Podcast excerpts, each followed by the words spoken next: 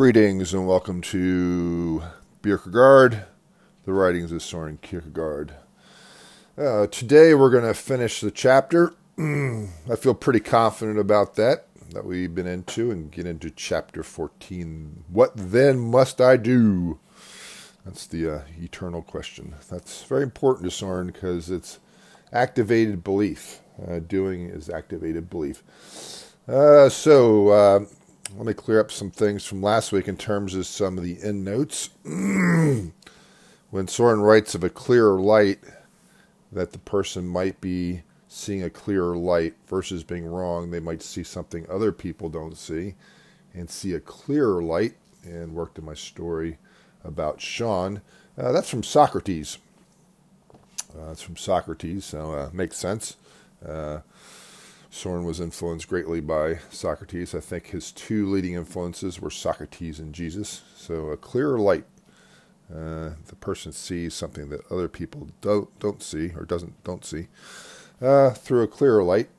And we talked about uh, light in general and keeping silent uh, when uh, in a matter wisdom can be perceived as being silent. If a person's quiet. Um, or a few words, uh, they may be interpreted as being a wise individual.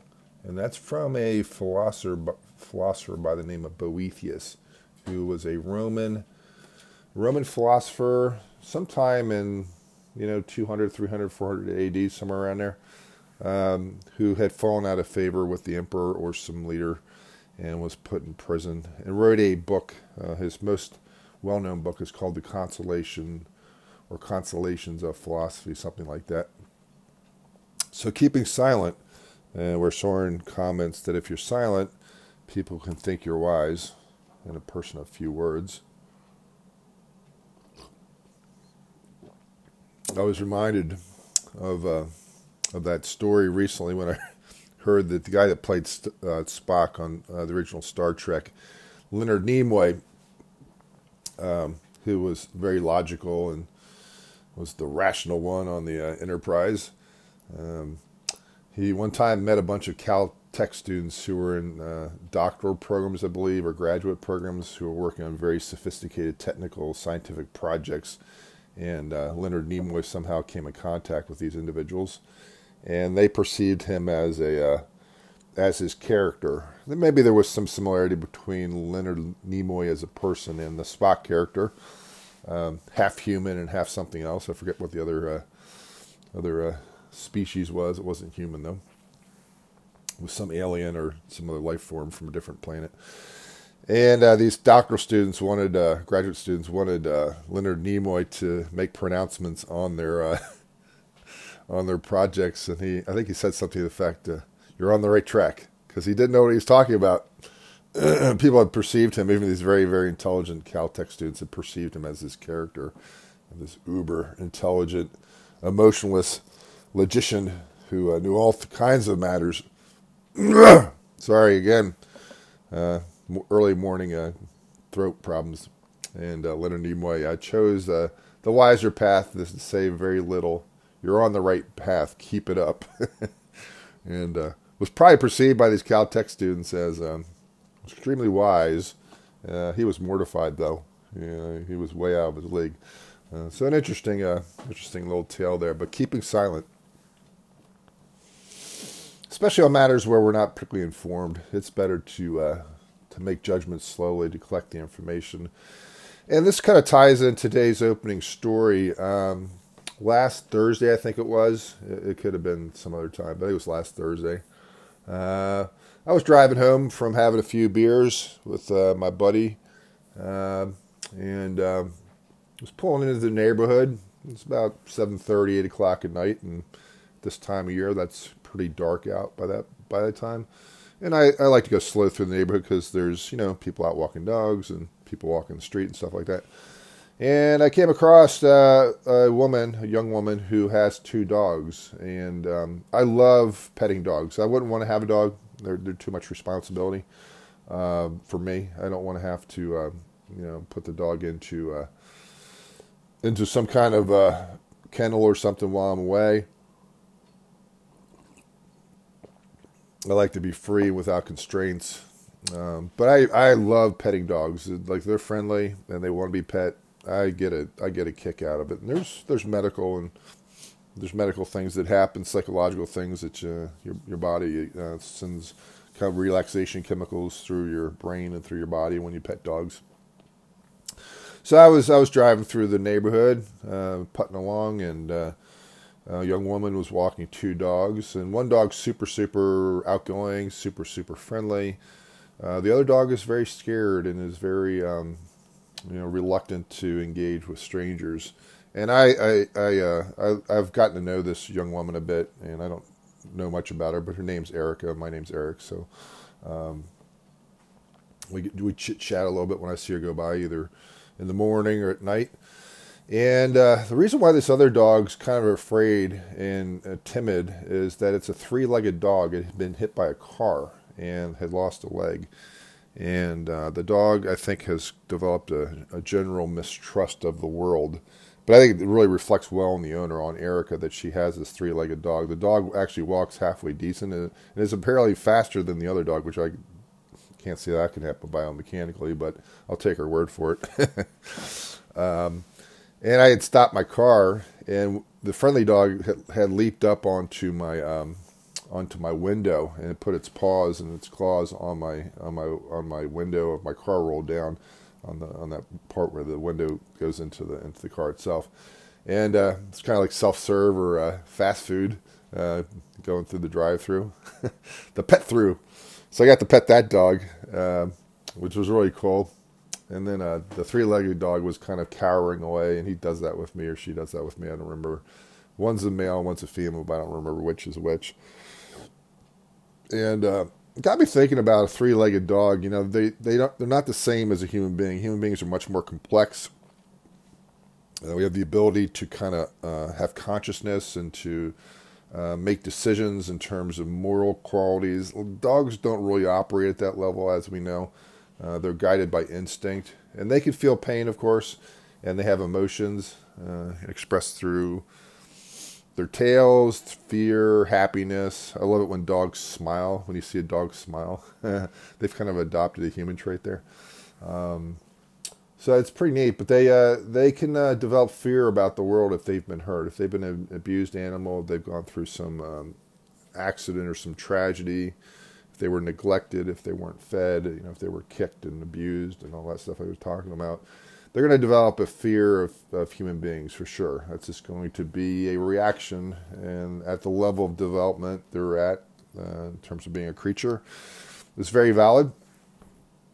So I imagine a dog that's hit, been hit by a car and lost a leg was very painful for him or her to go through that, and as a result, it's affected that dog's uh, approach towards the world and. Uh, maybe it was now a shelter dog because a three-legged dog is hard to take care of in some ways i'm sure.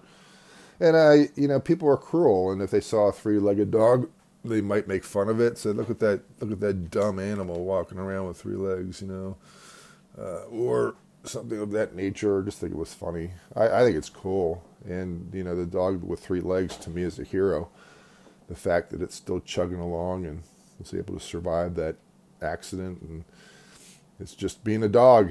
Uh, it's good survival, man. I appreciate that. I appreciate the uh, tenacity it took for that dog to make it, and I really uh, think it reflects well on on his owner, her owner, that she adopted a three-legged dog. I think that is is a very good quality that she has. That she's merciful towards the created the created uh, creature of a dog. Um, so that's pretty neat. So I got a got a great thrill. Got got to meet the dogs again, and got to pet one of them, and got to think about the three-legged dog. There's a lot of things I want to reflect on before I get into reading Soren here today. As people may not show the trauma the same way a three-legged dog does. Now, certainly some do. Uh, you know, I had acne in college, so I have some acne scars. Uh, anybody with half a half an insight would know there's probably some challenge associated with. Uh, having acne like that, and it's a reflection of some inner tor- turmoil. Uh, they might see me limp a bit if I was playing basketball, which I don't do anymore. Uh, but yeah, people in wheelchairs, degenerative diseases, old people, you know, at the store that shop during the senior hours. Uh, you know, sometimes we're three legged too. We have physical impairments that others can see. Uh, sometimes people can see our psychological impairments, uh, our shyness, or and that's not really an impairment, but it could be.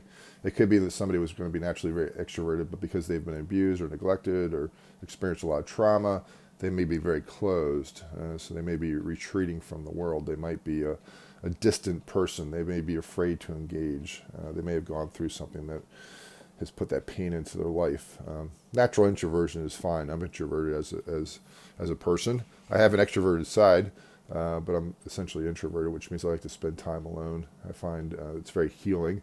I can be in a crowd. I enjoy large groups sometimes. I enjoy parties. I enjoy gallivanting about, uh, about, and I enjoyed being a school counselor because that's a very social job. But I also needed the uh, commensurate time to, away to balance out that extreme extroversion. So I kind of am a bridge that way. Some people can be bridge brains. So introversion itself is not an impairment, but it can be if somebody's very reluctant to engage with people, very shy. And it makes them an object of uh, derision sometimes, or at least somebody or some people would think that they're strange or have some, you know, have something that um, doesn't inculcate mercy in the crowd. The crowd judges that person. The crowd likes to laugh at the person or comment about the person in an unkind way. And I think it's extremely important whenever we encounter people is to take time to listen, ask questions, figure out kind of what they're about a little bit without prying. You know, the person will willingly uh, reveal things about themselves if they want you to know. Uh, but be willing to listen and uh, and to be form those judgments slowly and be willing to change those judgments in, in light of new information. And I know it's like beating a dead horse, but that's like social media is so so troubling in this way that people make snap judgments about others that uh, they have no business making such a snap decision about somebody. They just don't. Um, they can't conclude uh, very very little by by a post. Uh, we have to be very very careful. Uh, that's very much warned in the scriptures about judging people uh, harshly, uh, because the judge that we use, the ruler we use to measure other people, is going to be used against us, and nobody likes to be caricatured or insulted or um, misunderstood because people just didn't take the time to listen. So Soren gets into this on page 195 in my translation. It does not dare promise you earthly gain if you enter upon and in dedication persevere in this conviction. On the contrary, if persevered in, it will make your life more taxing and frequently perhaps wearisome. If persevered in, it may make you the target of others' ridicule, not to mention even greater sacrifices that perseverance might choose to require of you. And that is uh, nor is it concerned how many or how few hold the conviction. The speaker will not attempt to win you to this conviction, even if it if he does, as a rule, hold it himself. Ridicule will be a help to you in the sense that it is further proof that you are on the right path. For only uh, the judgment of the crowd, for the judgment of the crowd has its significance. One should re- not remain proudly ignorant of it. No, one should be attentive to it Soren's not endorsing being like a, a total antisocial animal, uh, sociopathic tendencies or worse, uh, where you just say people are full of baloney. I'm not listening to anybody. Uh, that's an unteachable spirit. For the judgment of the crowd has its significance, uh, so Soren's acknowledging that.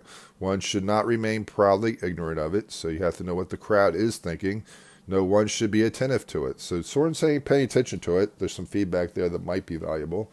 Um, let me blow my nose here. Apologies. Not too bad. Shouldn't gross you out too bad there. Um, so it might make you the target of some ridicule if you have a conviction that you want to be an individual and are not just running with the crowd and the herd. But he does give some authority to the crowd. Uh, so that's pretty interesting. Uh, the judgment of the crowd express itself uh, to the contrary, then he can be fairly certain that he has laid hold of the right thing. Then he has only himself inwardly, inwardly weighed and tested the conviction properly, but he has also the advantage of having it tested a ses- second time. So if a person's individual, uh, they have a perspective on something to live as an individual. it puts them at odds with contemporary understanding or the crowd. Um, they listen to the crowd. They winnow through the uh, through the uh, feedback and they retain that which seems to be uh, truthful and discard that which is not.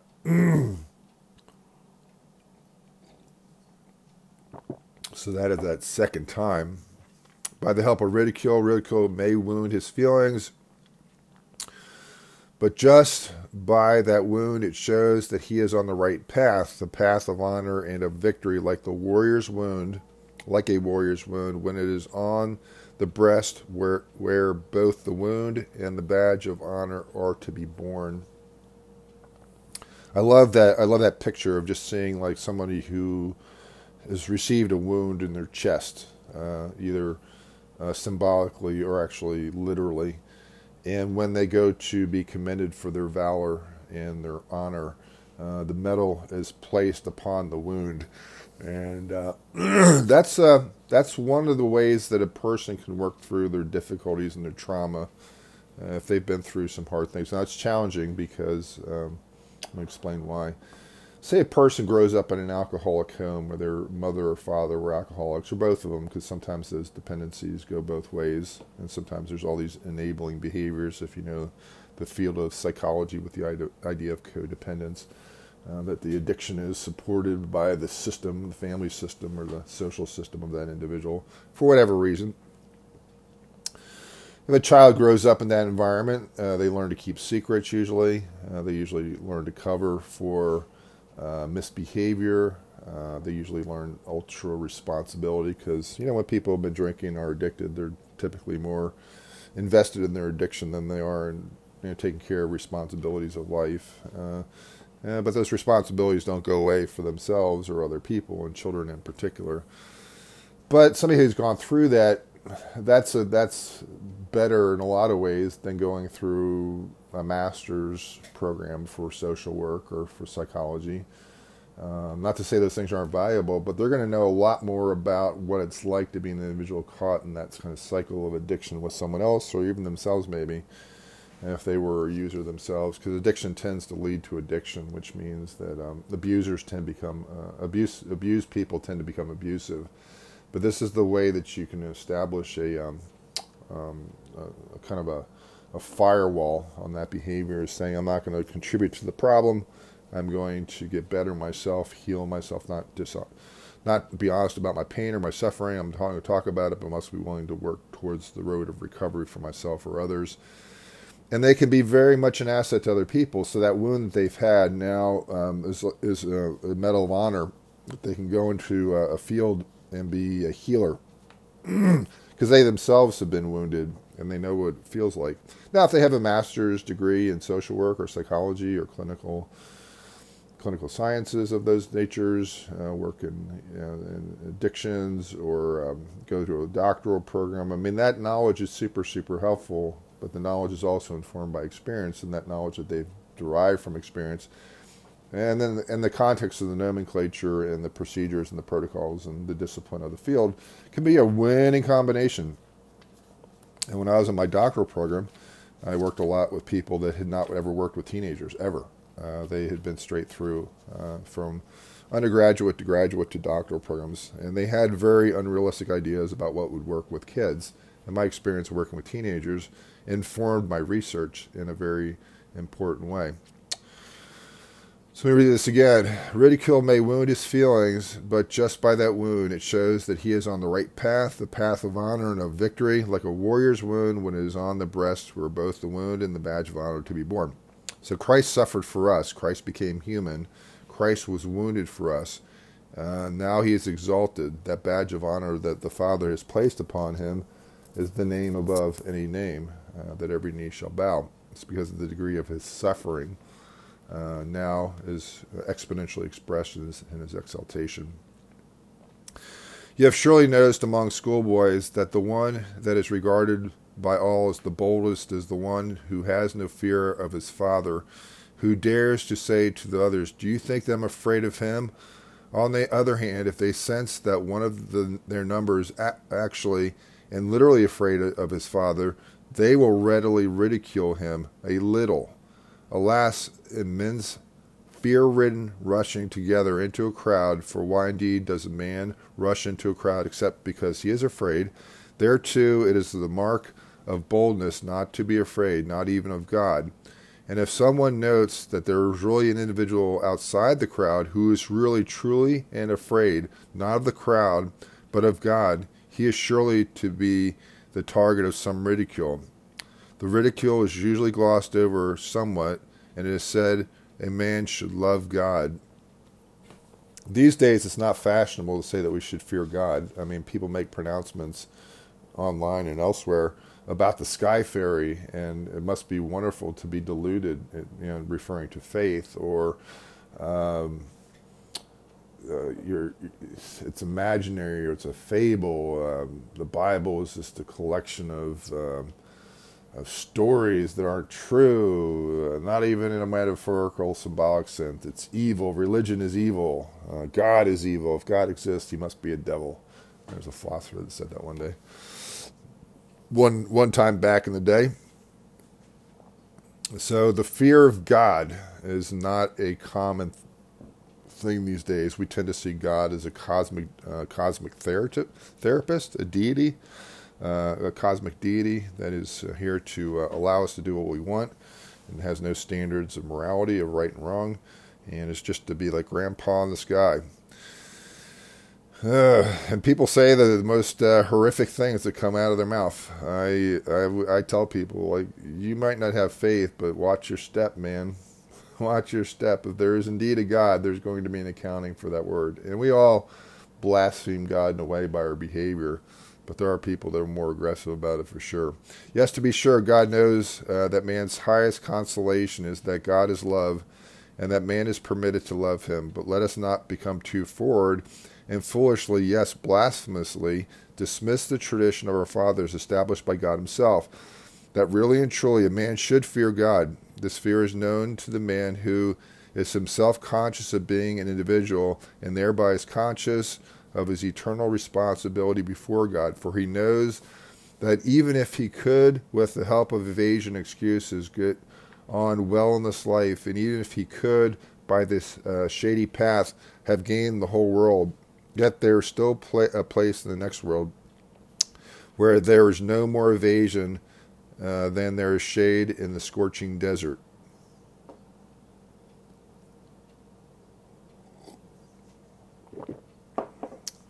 The talk will not get into this further, not go into this further. It will only ask you again and again Do you now live so that you are conscious of being an individual and thereby that you are conscious of your eternal responsibility before God. So that's the crux of the matter.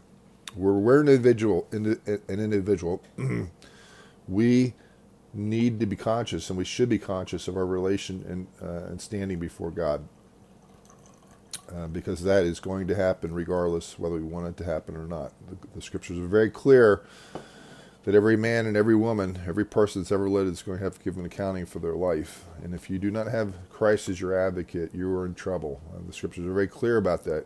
Christ would not have died and suffered for uh, universalism. Uh, that we it, we must put our faith in Him. If we don't have faith in God, what gives us the right to depend on His mercy? What gives us a right to count on that on that account. We, if we disregard that account, if we think it's not even relevant, if we make fun of it, what right do we have to draw from it? Zero. That's just common sense. Uh, do you live in such a way that this consciousness is able to secure the time and quiet and liberty of action to penetrate every relation of your life? This does not demand that you withdraw from life, from an honorable calling, from a happy domestic life. On the contrary, it is precisely that consciousness which will sustain and clarify and, and illuminate what you are to do in the relations of life. You should not withdraw and sit brooding over your eternal accounting. To do this is to deserve something further to account for, you will uh, more and more readily find find time to perform your duty and your task while concern over your eternal responsibility will hinder you from being busy and busily having a hand in everything possible, an activity that can be best called time wasting. I like Soren's uh, uh, pulling apart of this issue that this consciousness before God does not mean ultimately a, a retreat from the world permanently. We're, we're, not to become monastics in most cases. There might be a role for that. Uh, I don't know enough about the monastic life to provide a lot of perspective on it. Um, the, you know, the power of prayer, the power of study, all that kind of stuff. I think we're called to be in the world. I think we're called to serve. I think we're called to interact. I think we're uh, as Christians, if you're if you are a Christian, it's very unrealistic the world's going to come knocking on the church's door. Now it does happen on occasion, but it takes a lot of courage uh, or an extreme amount of brokenness for a person that does not call themselves a Christian, who knows very little about the faith. But not just uh, somebody that's like walked away from the faith that was at one point in the church and then went out and did the prodigal son thing and then came back. We're talking about people that were never church at all. It's foreign to them. It's it's like a foreign language or a foreign institution. To have that person come into a church uh, with whatever's brought them there, but have to um, understand the culture and the language and all the complexity that's involved in that system. It's a lot to ask for a person to do that how much easier it is for a Christian to go out into the world, to study the world, and to spend time with non Christians, to hear what non Christians think about, to understand their lives, uh, to show that faith does not um, lead from a divorce from life, but it's an integration of that perspective into the eternal, into the everyday. Um, so that's why I like hanging out in bars and talking to people, or craft breweries, or uh, my buddy and I are going to a, a, philosophical discussion tomorrow evening on Do the Right Thing, that film, since it's Black History Month. A local movie theater, which is kind of an art house called Zoetropolis. Uh, it's going to be showing the Spike Lee film, uh, Do the Right Thing, and then afterward there's a discussion. And the guy's very skilled. He's a philosophy professor at a local college, and he asks good questions, and the questions are really good and very insightful, and the, the answers are really insightful from the participants.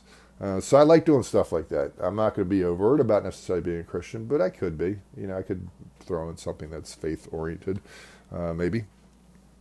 So Soren would say we need to. I used to do this at work sometimes when, when things were getting very, very hectic. I would close my door for no more than two minutes because my reality didn't allow me to keep my door closed unless I was dealing with a crisis or some confidential issue. But let's say this the um, this the situations and everything I was dealing with. I mean, my life is so much calmer compared to the way it used to be, and my skill level is going down because I used to deal with many many fires at a time. I was just I was always running and putting out fires and trying to prevent fires, and, I mean the job really was very demanding. Um, but I would sometimes just close the door for two minutes and just stop and just breathe and try to think of something that God was speaking to me in the moment of. And sometimes I would silently pray if I was with a kid and they just needed to be quiet for a few minutes. I wouldn't pray out loud, but I would be praying, God, give me the wisdom not to say the wrong thing because I know this this child is so vulnerable right now. I don't want to dismiss what they're going through. I don't want to um, say the wrong thing. I don't want to create a wound that's going to create a problem down the road. Uh, with this child, but often I would just close the door if I was alone. If this is one of those days, it's just going Harry, Harry, Carry, and um, and just um, for like two minutes, man, let eternity seep into that. Let God clear the air, and then uh, after about two minutes, I couldn't afford to keep the door closed that much longer. Often I couldn't take my lunch. You know, I just eat real quick at my desk sometimes, or um, go over to the lunch uh, lunch uh, conference room and eat quickly and come back and start dealing with stuff. That two minutes, uh, letting the eternal come into that two minutes was very, very important. It gave me a sense of new perspective. And I tried to always remember that I was there to represent the faith. I was there to be a Christian. Might not be overt about it, but you know, you would be slow to anger, quick to listen, slow to speak, slow to anger. Had to treat all kids fairly, you know, not not honor the kid only who was super smart or super privileged, you know, to treat every child in that building with the same dignity as every other child, to make no distinction. Um, to help kids realize that there were important things in life that were not material. Uh, you know, become kids of character, develop perseverance, overcome obstacles, be honest, don't cheat. Uh, you know, help help the unfortunate child. There's a kid in school is getting picked on. You be the person that picks up their books when the bully knocks them over, or you're the one that comes back and tells somebody, "Listen, this kid's being picked on. It ain't right. I can't deal with it, but you can. But I'll at least tell you what's going on." Uh, those are kind of things I aspired to have my my students believe and act upon. So Soren wants us to do the same thing, but not a permanent retreat. Chapter 14 What then must I do? Occupation and vocation means and end. Uh, means and end. This was the principal question, for only one thing is necessary, and as the theme of the talk is the willing of only one thing, hence the consciousness before God of one's eternal responsibility to be an individual is that one thing necessary. The talk now asks further, What is your occupation in life? The talk does not ask inquisitively about whether it is great or mean, whether you are a king or only a laborer.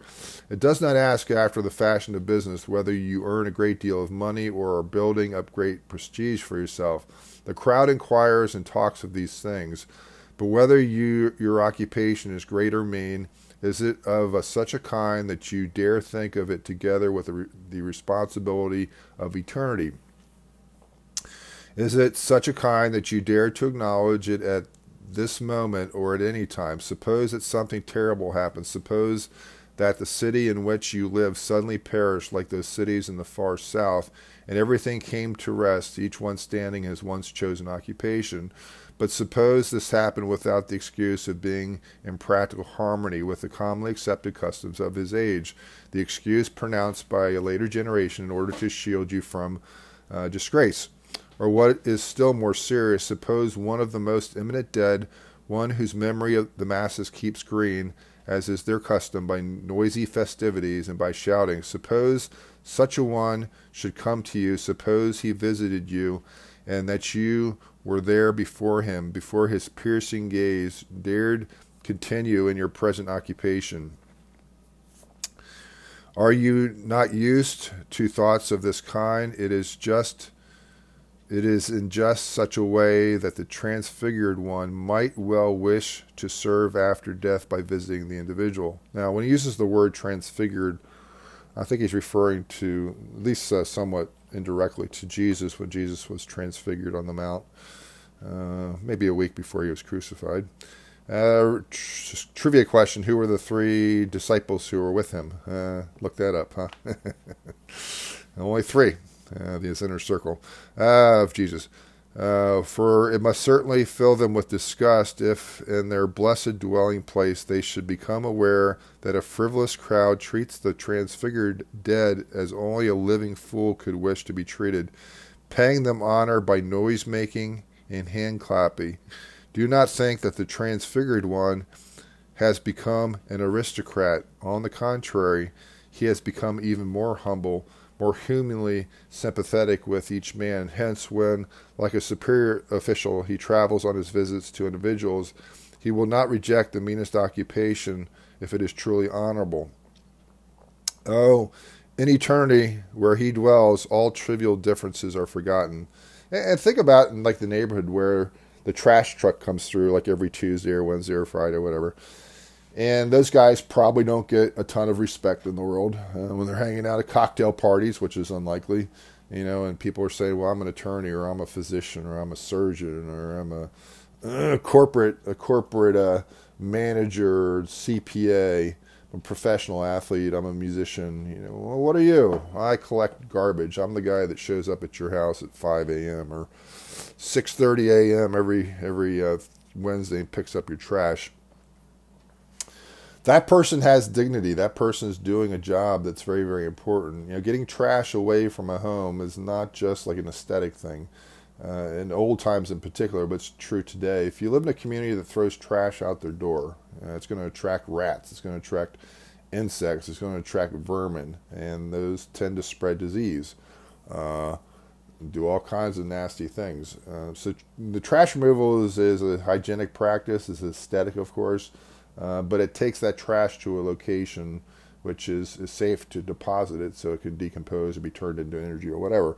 Those people are doing a very, very important job. And I, when I see the trash truck come through my neighborhood, I pray for them. I, I, I pray that God bless those guys today doing that hard work when it's 10 degrees outside or it's 90 degrees, it's getting hot, because uh, they can work at all time, times of day and night, or when they're riding on the back of the trash truck when it's going 40 miles an hour and they're uh, and they're wearing their uh, fluorescent vest that person has dignity. That person has a calling, and we should treat them the same as we do anybody else. Um, Oh, in eternity, where he dwells, all trivial differences are forgotten. But the transfigured one, like eternity, does not desire the crowd, he desires the individual. On that account, if you should ever be ashamed of your mean occupation, because among the world's distinctions it is so mean, the transfigured one's visit to you as an individual will give you the courage of frankness. The transfigured one visits you as an individual will give you the courage of frankness. But what I am speaking of, and if you actively consider the occasion of this talk, then you will stand as an individual before a still more exalted one, who nonetheless thinks still more humanely and humanly about the meanness of the occupation, but also infinitely more more purely about which occupation is truly honorable. In your occupation, what is your attitude of mind and how do you carry out your occupation? So, this is an italicized sentence and it's a question mark. Have you made up your own mind that your occupation is your real calling so that you do not have to make uh, explanation hinge on the result, maintaining that it was not your real calling if the results are not favorable? If your efforts do not succeed, alas, such fickleness weakens a man immeasurably, therefore persevere. By God's help, uh, and by your uh, faithfulness, your uh, own faithfulness, something good will come from the unpromising beginning. For there are beginnings everywhere, and there are good beginnings where you begin with God, and no day is uh, the wrong one to begin upon, uh, not even an unpromising one if you begin with God. So I think it's good to do devotionals in the morning to get yourself uh, kind of orient, oriented for the day. I know there are night people. My ex-wife was a night person, and that's kind of a, a temperament issue more than anything. In schools, we said there are there are sparrows and there are larks, and one of those is a morning animal. I think it's the sparrow, and I think larks are evening. But before you get into the fray of the day, before the kids start causing a racket, and before your husband becomes super demanding, or your wife needs something, or just the world becomes to, starts to pull all the strings that it does. It is really really helpful to frame the day, uh, to create the frame of the day like a picture, and to get with God and say, God, meet me now rather than later. Let me meet you now because meeting you now provides the sustenance and the hope and the joy and the peace and the kindness and the love that I need right now. And then I go out into the world with that's already in me. I think a lot of times we retroactively pray versus proactively pray. Soren would agree with that. Begin with God. Or have you let yourself be deceived into regarding something as your calling because it turned out well, because it brought immediate success, perhaps even remarkable success?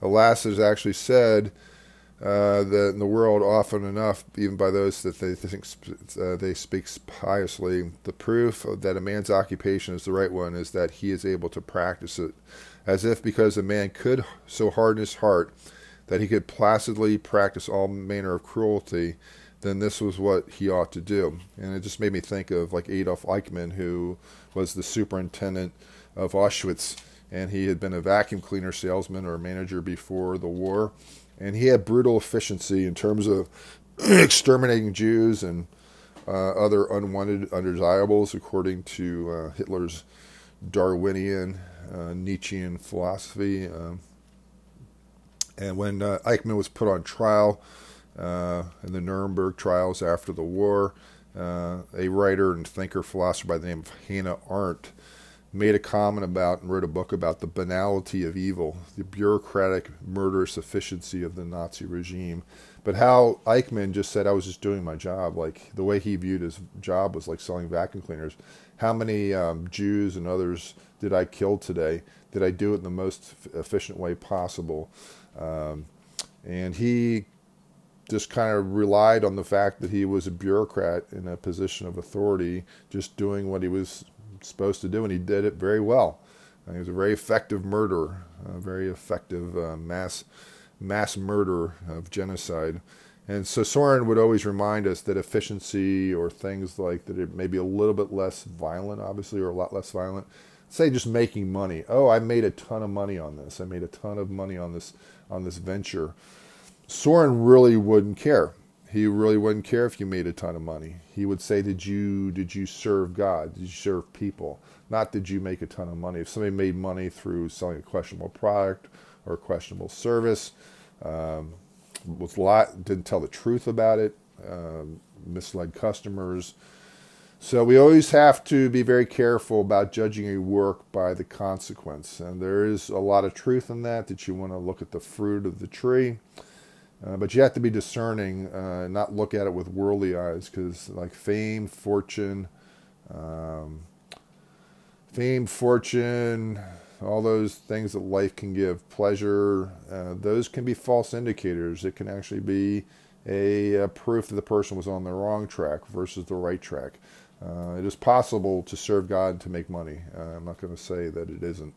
Uh, but the temptations of making money allow us to uh, cut corners and do unethical things because we value the money more than anything else. It's not the money itself is evil. It's that the human heart can take money, which is a neutral. It's very powerful, but it's neutral. It's like technology or our phones or anything else that we have in this in this world, and use it for use it for wrong ends. Uh, that's really the issue. Uh, so that's uh, 41 uh, minutes today. I'm not going to get into some personal stuff uh, too much because we've run out of time. A lot of Soren here. Uh, this is a model of how I'm going to try to do the podcast more is talk less about uh, things that I'm going through. If you want to know more, maybe I'll get back into it at some point. But I've heard the criticism. I have things that I would like to talk about, but always try to weave Soren into it. I guess that's my promise or my goal is to try to do that more, is to make the Soren, uh, the Soren threads very, very apparent what I'm talking about, and to uh, lessen uh, the riffs on things that are unrelated. I guess that's what I'm trying to say. So I'll still talk about things that I, I see and experience and all that, of course. So that's it for today. I hope everybody's doing great. Um, enjoyed reaching uh, people reaching out to me and sharing things. Somebody had put up on their uh, face post, Facebook post uh, uh, the other day that I'm one of a kind. I sure am. Yeah, took a lot of uh, a lot of trauma, a lot of trouble to make me this way, but I am who I am by God's grace. I'm not ashamed of myself. I'm ashamed of some of the things I've done, but I'm I'm thankful that God has been kind to me, and uh, want to encourage you to uh, continue to go with uh, to go with God, uh, and even if it's going to cost you and, and ostracize you from the crowd and make you an object of ridicule. Uh, as long as you're doing it the right way, don't be obnoxious. Don't be one of these people that leaves uh, tracts, uh, uh, you know, witnessing tracts on waitresses' tables or servers' tables versus uh, cold hard cash as tips. Don't be a mockable person. If we get ridiculed for mockable things, then we deserve it. Be, be ridiculed for the right thing and wear that upon upon your wounded breast with a badge of honor. I guess that's the moral of the story. Have a great day.